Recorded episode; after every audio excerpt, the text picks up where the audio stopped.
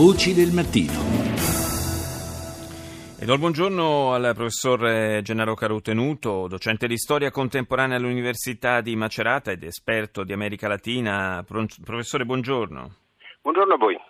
Eh, ci siamo svegliati noi in Italia stamani con le notizie da Caracas, dal Venezuela, le abbiamo sentite anche nei titoli dei T G internazionali, questa eh, azione eh, dimostrativa, potremmo definirla in qualche modo, di, di un gruppo di poliziotti con un elicottero che hanno sorvolato la capitale, lanciato degli ordigni sulla sede della Corte Suprema e eh, fatto circolare sul web eh, dei comunicati antigovernativi. Eh, la reazione del regime è stata eh, naturalmente quella di, di parlare di atto terroristico e, e di richiamare possibili legami con eh, la C I A. Eh, lei che cosa ne pensa, professore?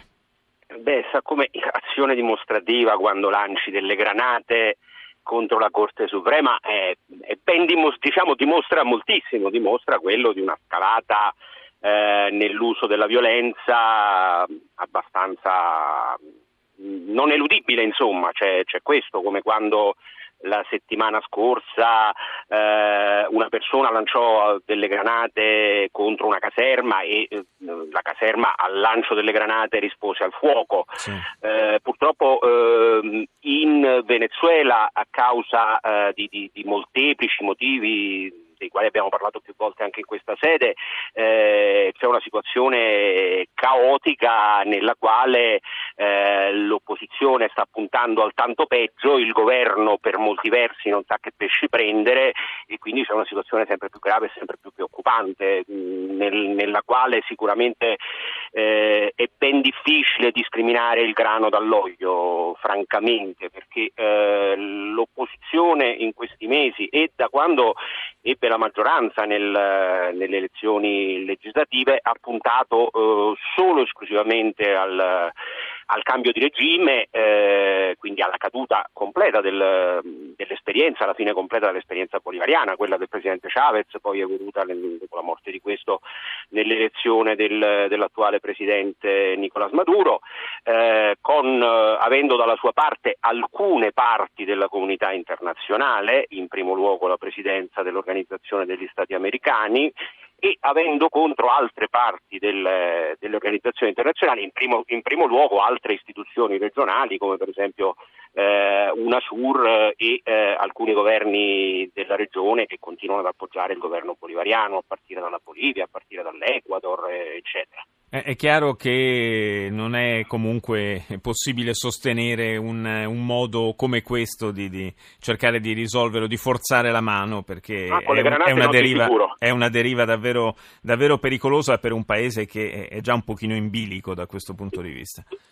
È moltissimo in bilico, eh, però vede, eh, studiando il Venezuela da molti anni e studiando l'America Latina da molti anni, questi interventi di eh, spezzoni delle forze armate contro governi che possono essere valutati nella peggior maniera del mondo, io questo non lo discuto, è del tutto legittimo valutare eh, male il, il governo di, di Nicolás Maduro, eccetera, ma questi eh, scatti verso il caos, utilizzando la violenza, come avvenne eh, negli anni cinquanta in Argentina, per esempio, esempio, come quando poi dall'Europa tendiamo a, a prendere delle posizioni. Ricordo che nel settantasei il Partito Comunista Italiano applaudì al colpo di Stato dei militari progressisti argentini che avrebbero di lì a poco fatto trentamila desaparecidos. Quindi ci vuole, ci vuole un'estrema prudenza. Ecco, l'opposizione venezuelana, dal colpo di Stato del duemiladue, tentato e poi fallito contro Chavez, alla guarimba del duemilaquattordici, immediatamente dopo la morte di Chavez, a questi mesi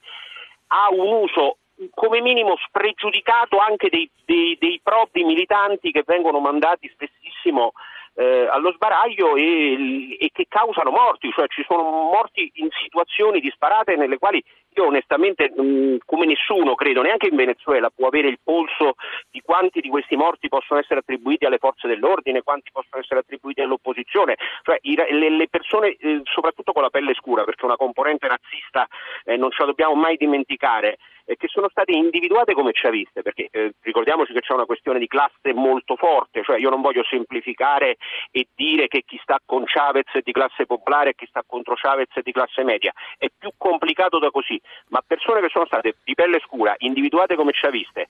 e eh, cosparse di liquido e date fuoco e assassinate dall'opposizione oramai sono tante in questi eh, giorni. Sono, come sempre nel caos diventa, diventa tutto più eh, facile per chi vuole eh, intorbidare le acque, più difficile per chi vuole cercare di capire che cosa sta veramente succedendo. Io ringrazio il professor Gennaro Carotenuto, grazie di essere stato con noi.